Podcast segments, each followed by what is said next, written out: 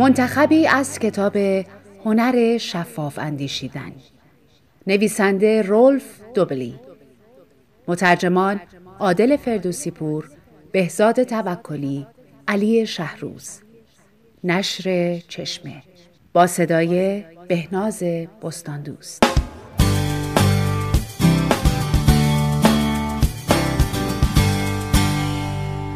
چه درد خوبی، توجیه تلاش. جان، سرباز ارتش آمریکا، به تازگی دوره چتربازی خود را به پایان رسانده.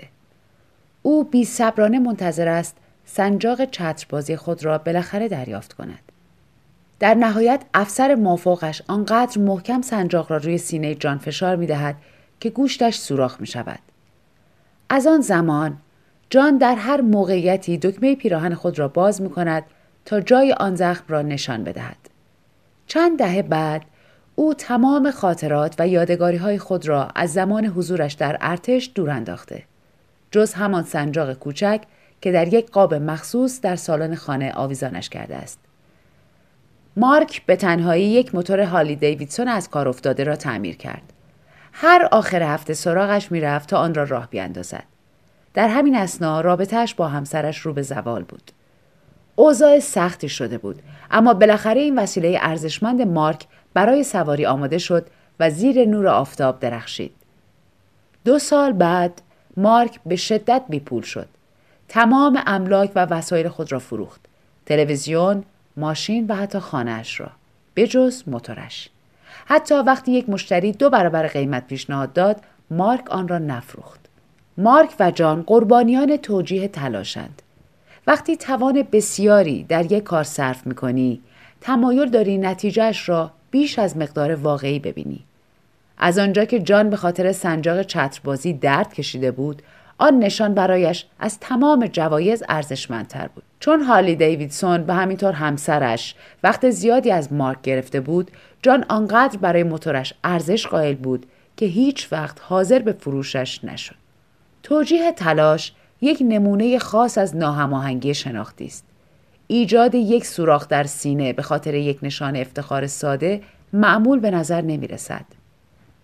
مغز جان این نبود توازن را با دادن ارزش بیش از حد به سنجاق جبران می کند و آن را از یک چیز بی ارزش به یک جسم نیمه مقدس تبدیل می کند.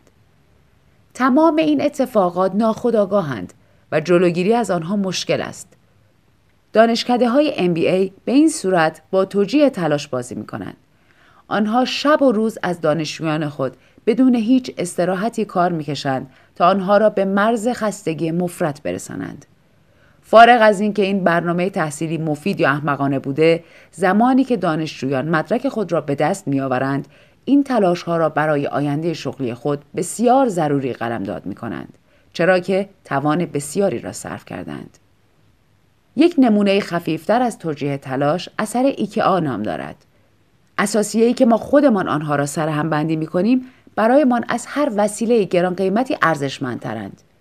این موضوع برای جوراب‌های دست باف نیز صادق است. دور انداختن یک جفت جوراب بافتنی هر چند کهنه و از مد افتاده کار سختی است. مدیرانی که تلاش بسیاری صرف تدوین یک استراتژی می‌کنند، نمی‌توانند به طور منطقی کارایی آن را تخمین بزنند.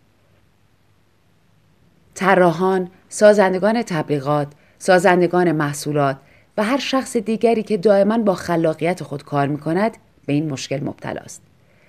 در دهه هزار و نهصد و پنجاه ترکیب‌های فوری برای پخت کیک به بازار عرضه شد. سازندگان این محصولات مطمئن بودند بازار را تسخیر خواهند کرد، اما هرگز اینطور نشد. زنان خانه‌دار هیچ استقبالی از آن نکردند، چون کار را بسیار ساده کرده بود. شرکت‌های سازنده واکنش نشان دادند و آماده کردن آن را کمی سخت‌تر کردند. هر کس باید خودش تخم مرغ را اضافه می‌کرد.